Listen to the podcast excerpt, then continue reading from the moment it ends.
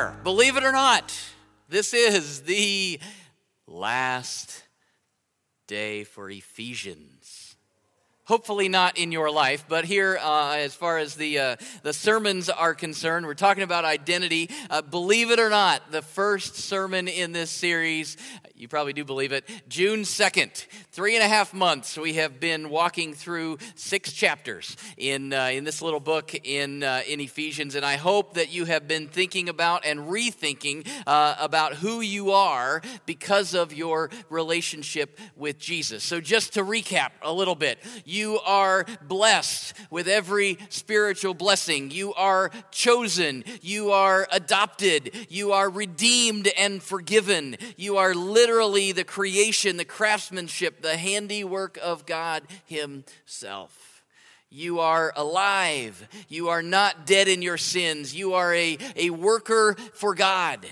He has prepared good works for you to do. You have been brought near. You've not been kept at a distance. You are being formed into a place where Christ lives you are rooted in, you are planted in, you are growing out of God's immeasurable love. All of these things and more, we have recognized that, that our identity has literally changed. Each of us who have received God's offer of a relationship with Him have experienced these changes. It's, it's so much more than just praying a little prayer, believing you get a ticket on the train to glory land, and, uh, and then you just kind of live however you want to live. Uh, this is a change at the spiritually molecular level.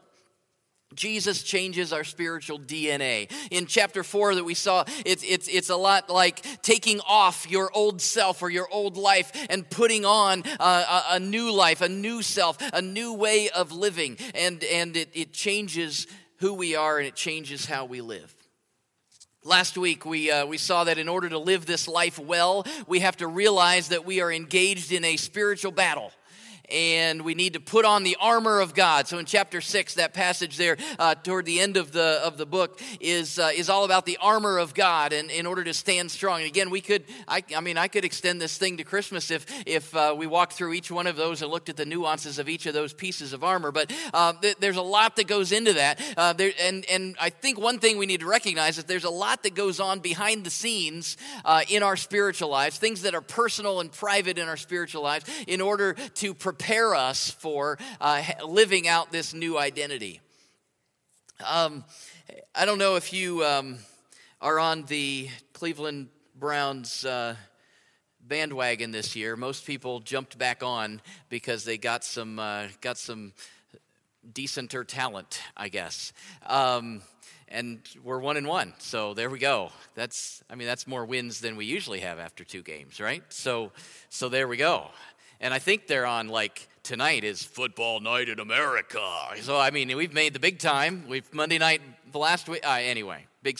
There's a lot that, that goes on throughout the year, and if you've been in around uh, Cleveland any stretch of of time, you know that usually about uh, five five Sundays into a season, we're starting to think about next year, right? Um, that's not going to be the case this year. We're going all the way. It's going to be great. But uh, a lot of times we're starting to think about, and they're starting to talk about the draft. They're starting to talk about what they can do in the off season in order to prepare for or to be ready for that next season and what it's going to take. And so they talk about who they're going to get on the team. They talk about uh, any coaching changes they might need to make, and then those coaches start to develop a scheme, and and uh, they have practices and they have tryouts and they have uh, different, uh, they run through scenarios and they do all these things behind the scenes in order to be ready to uh, step out on the field. Uh, and they did a lot over this last uh, off season so that we're anticipating a great season this year as a football team, no matter what level, as a football team gets ready for a game, there's a bunch that goes into behind the scenes stuff.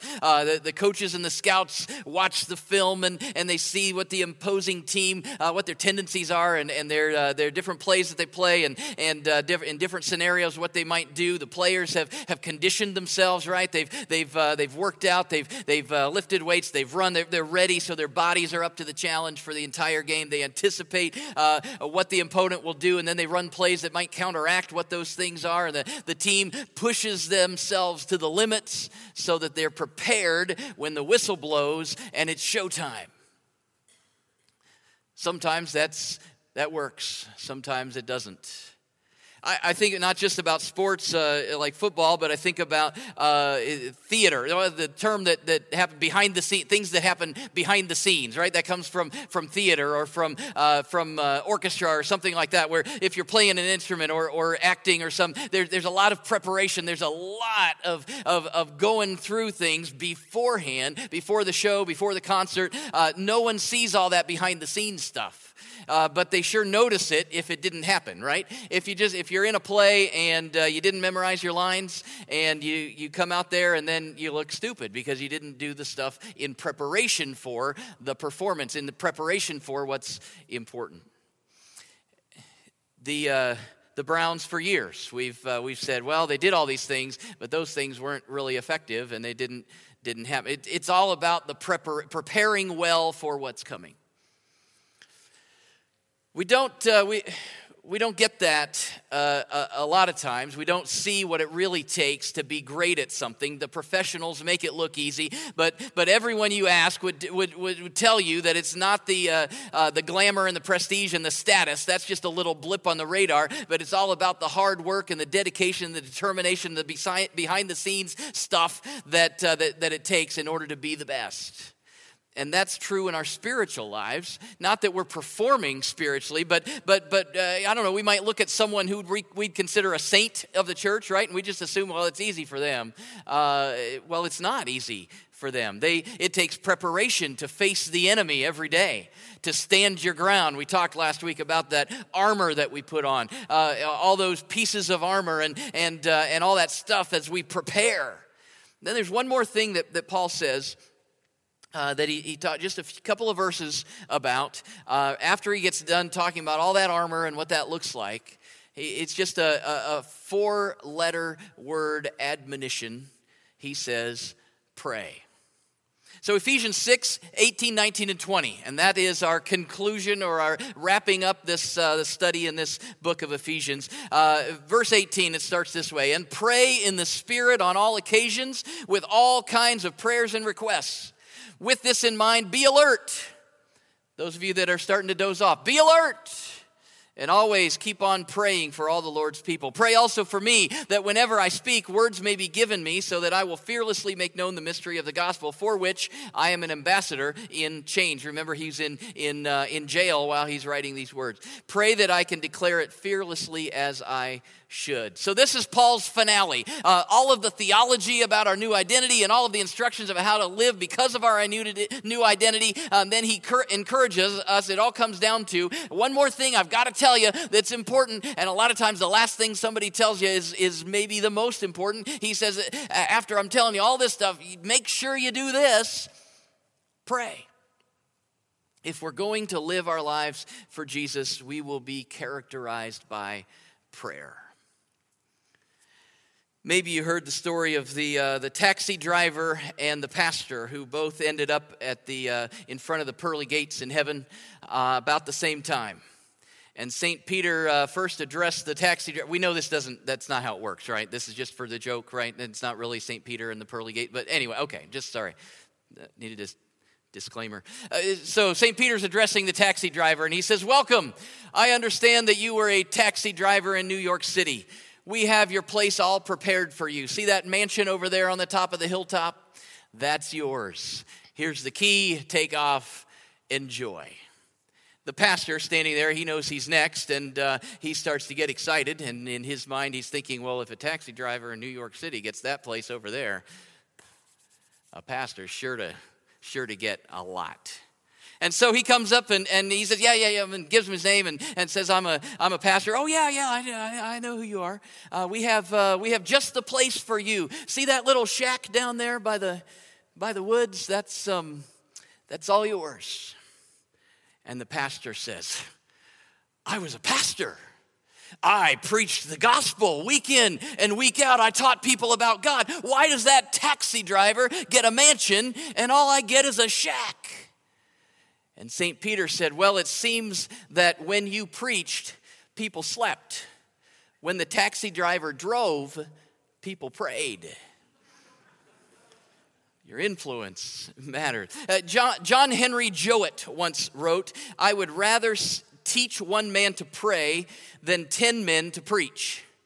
D.L. Moody echoed those comments by saying, I would rather be able to, uh, I would rather be able to pray than to be a great preacher. Jesus Christ never taught his disciples how to preach, but only how to pray. Jim Cymbala, pastor of Brooklyn Tabernacle, uh, wrote in his book, Fresh Wind, Fresh Fire, the honest truth is that I've seen God do more in people's lives during 10 minutes of real prayer than in 10 of my sermons. I guess I just need to sit down and shut up, right?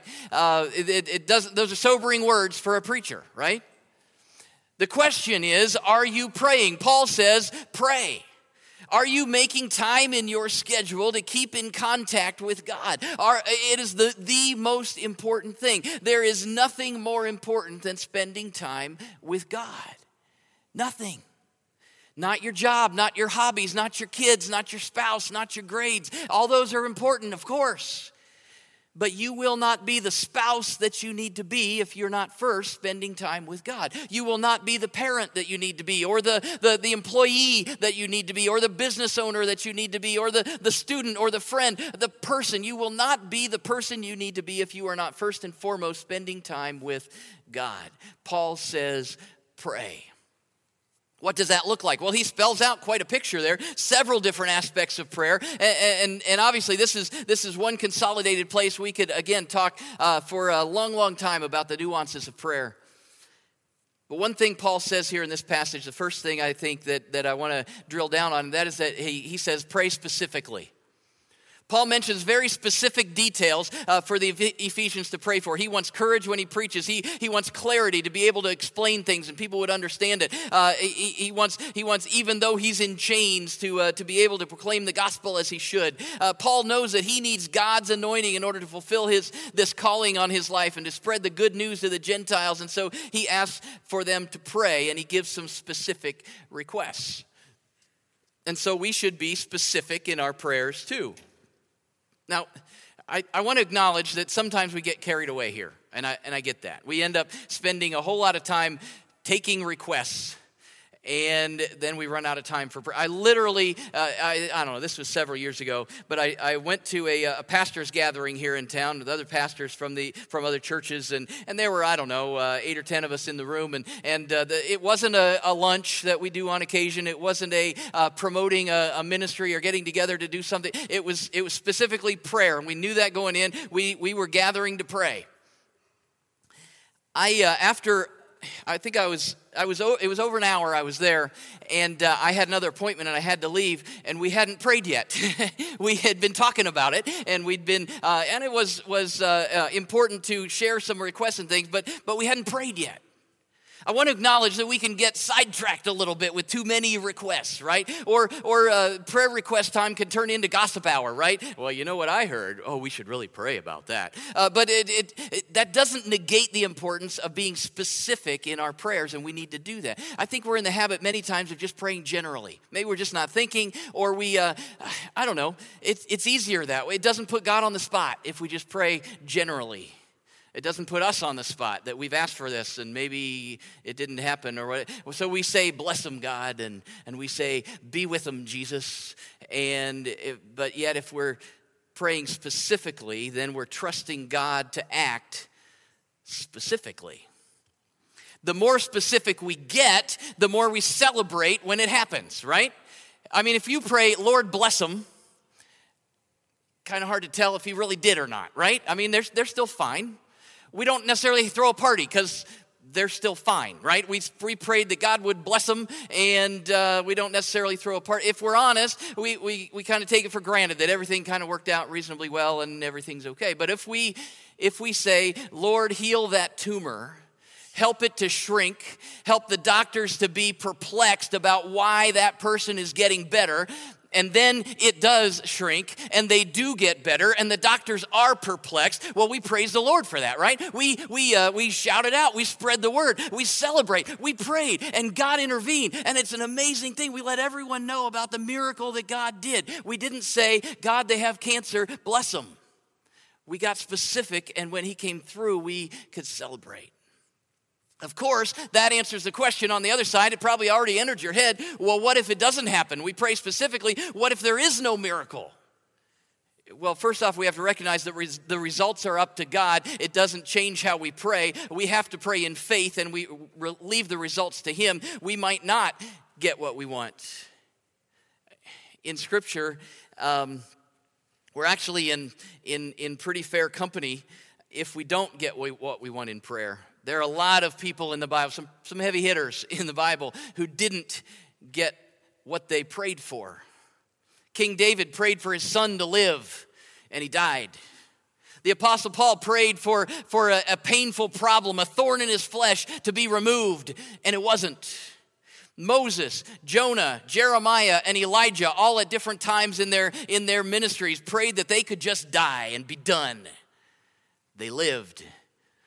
Jesus, the Son of God, heard of him? He prayed in the Garden of Gethsemane that he wouldn't have to die, but he did. Some pretty righteous people prayed uh, for things that they wanted specifically, and they didn't get them. So, does that mean that prayer didn't work? Or do we need to drill down a little bit more about what re- prayer really is? See, I, I think that prayer, and maybe we need to drill this into our heads, prayer has to be more about connecting with God than about getting what I want. It has to be more about that connection, that communication, that relationship than it is about getting what I want. Oswald Chambers wrote this about prayer. He says, The point of prayer is not to get answers from God, but to have perfect and complete oneness with Him. If we pray only because we want answers, we'll become irritated and angry with God. We receive an answer every time we pray, but it doesn't always come in the way that we expect. And our spiritual irritation shows our refusal to identify ourselves truly with our Lord in prayer. Just because God doesn't answer the way we think He should doesn't negate the fact that we need to pray specifically and trust Him to work out the right results in His timing, in His way.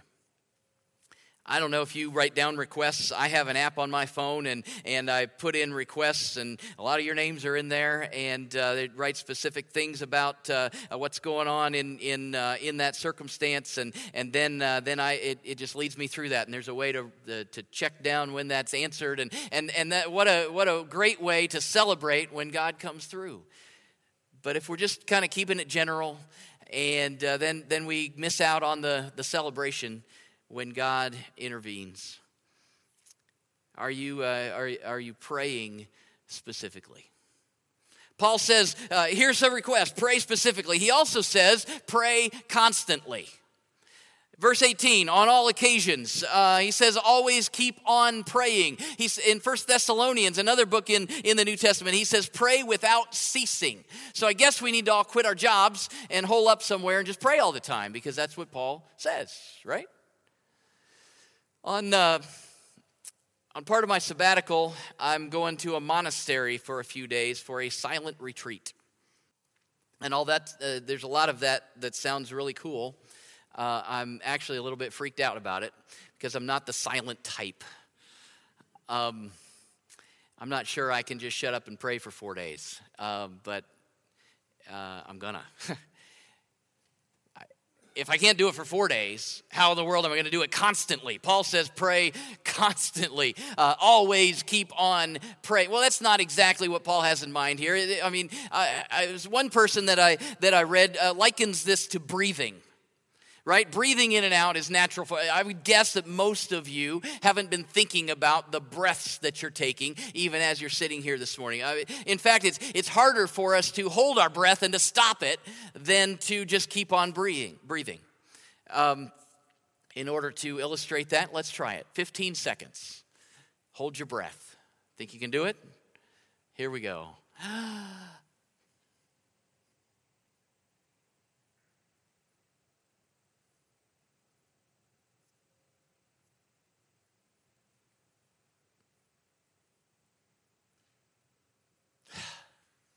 Oh, look at there.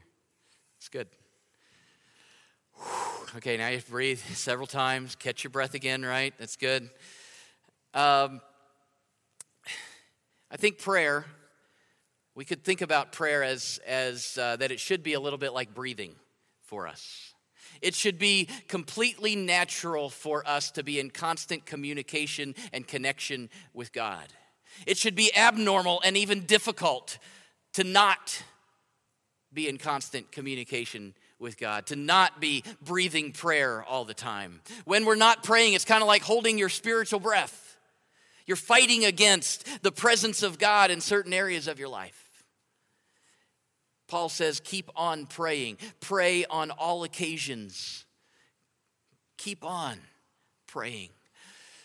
Kind of like breathing. Are you alive? Then you need to stay in constant communication with God. It's not that you're always on your knees with your hands folded and your eyes closed, but that you're breathing a constant connection with God. Pray constantly. Another thing that Paul says here is that we need to pray creatively. He says all kind with all kinds of prayers. Did you know there are all kinds of prayers? Uh, there's a lot of different things, or ways that we can pray. Uh, a lot of times, a lot of us kind of get into the same mode of things, right? We get into, I don't know want to call it a rut, maybe a routine. Uh, uh, and, and I mean, some people, some people kick into the King James prayers, right? they're the most down to earth uh, person. And as soon as you ask them to pray, it's thee this and thou that and shall and all those kinds of things. And, and you're going, I didn't know that Shakespeare came, but that's fine. It's good. It works. It's good. Um, there's some people that uh, that substitute um with Father God in their prayers, and uh, and it just continues on, and that's but it's it's kind of this unthinking thing, right? And and we we we get into this mode, and I'm not saying that we don't mean it, but um, but we uh, we get into this mode of maybe not thinking about prayer as we as we pray. My, my, my dad, God rest his soul, uh, prayed virtually the same prayer before every family meal. Man, what? For 40 years. I mean, uh, I know that he had a vibrant prayer life personally. Uh, I know that uh, he spent time alone with God, learning and, and studying and praying. And, and there's something to be said for consistency and faithfulness. And, and I know that he meant every word every time. But as a kid growing up, I almost I, sometimes I'd snicker a little bit. Don't tell my mom, except she's going to know because she listens to these. She's the one person that listens to these sermons online. I'm just kidding. Um, you've known people, they get into a routine, right? They get into a routine of, uh, of what, uh, uh, what, what they're praying, and, and they're not necessarily thinking about it. Paul says that we need to, uh, we, we need to be, be, uh, be uh, not only specific and not only constant in our prayers, but also creative in our prayer. We teach our kids how to pray, right? And and and that's great. We need to give them words to say. Uh, we need to help them to uh, to know and understand uh, what it means to pray. And so we teach them things like God is great, God is good. Let us thank Him for our food, or or uh, we, you know, I tended to kick into praise the lord pass the meat let's eat right? Uh, but um, prayer has to go beyond just reciting words but and, and move into speaking from our hearts. Uh, we saw in that video uh, before the uh, before the message about honesty really being honest. And so that's gonna that that expression is gonna come out in a lot of different ways. So we need to be creative. We need to pray about everything. We need to pray everywhere. We need small prayers and long prayers and short prayers and silent prayers and loud prayers and asking for things and praising god for things and, and and thanking Him and listening and confessing and, and pray inside and pray outside and pray on your knees and pray walking around and, and lying face down and by yourself and with a group. And uh, we need to be praying all kinds of prayers. Evaluate your, your, your prayer life. If you find yourself always praying in the same way, this is a little nudge to maybe step out of your routine and to start shaking things up a little bit pray creatively. And, and one other thing that, uh, that, that, Paul says here is that we need to pray in the Spirit. What does that mean? Well, it, it sounds a lot like getting to, into a trance or talking in a spirit language or something like that. And it doesn't seem to be what Paul is referring to here in this passage. Uh, I think a couple verses in Romans 8 shed some light on this. Uh, he says in, in verses 26 and 27 uh, In the same way, the Spirit helps us in our weakness. We do not know what we ought to pray for, but the Spirit Himself intercedes for us through wordless groans. And He who searches our hearts knows the mind of the Spirit because the Spirit intercedes for God's people in accordance with the will of God. When Paul says pray in the Spirit, I think he's talking about this connecting, connection with God and connecting with his desires, not just our desires. We shouldn't just pray in our own wisdom, uh, with our own ideas and what we think should happen. We want to connect with the Holy Spirit and let Him help us and even pray for us. Uh, so many times we don't even know what to pray for. We might think we do and we pray for certain things but but we don't have the full picture of uh, of life and what God wants and so in prayer we submit to the plan and the will of God and we let the Holy Spirit guide our prayers we need to pray in the spirit I don't remember where I heard it or who said it, but I think I like this description of prayer. Prayer is less about something you do and more about someone you're with. So pray. Paul says. Pray specifically, pray constantly, pray creatively, pray in the Spirit. You have a new identity. Your new identity connects you with God in prayer. Eh, maybe a great conclusion would be Paul's last words, the last couple of verses. And so stand with me, and this is our benediction, I guess, today he says this in Ephesians 6 23 and 24 Peace to you, brothers and sisters, and love with faith from God the Father and the Lord Jesus Christ. Grace to all who love our Lord Jesus Christ with an undying love. Father God, we thank you for your, the gift of your word and for the rich truths that are there. I pray that you will help us to apply them to our lives and that we would live them out Lord, I pray that as we go from this place, we would go on mission for you to live out what it means to have your identity living within us. And Lord, I pray that we can truly be connected to you just like just like we breathe. That, that our connection with you would be would be life-giving. That we would be people characterized by prayer. Lord, we love you. We thank you for this day and for the days ahead and for the things you have in store for us. It's in Jesus' name we pray. Amen.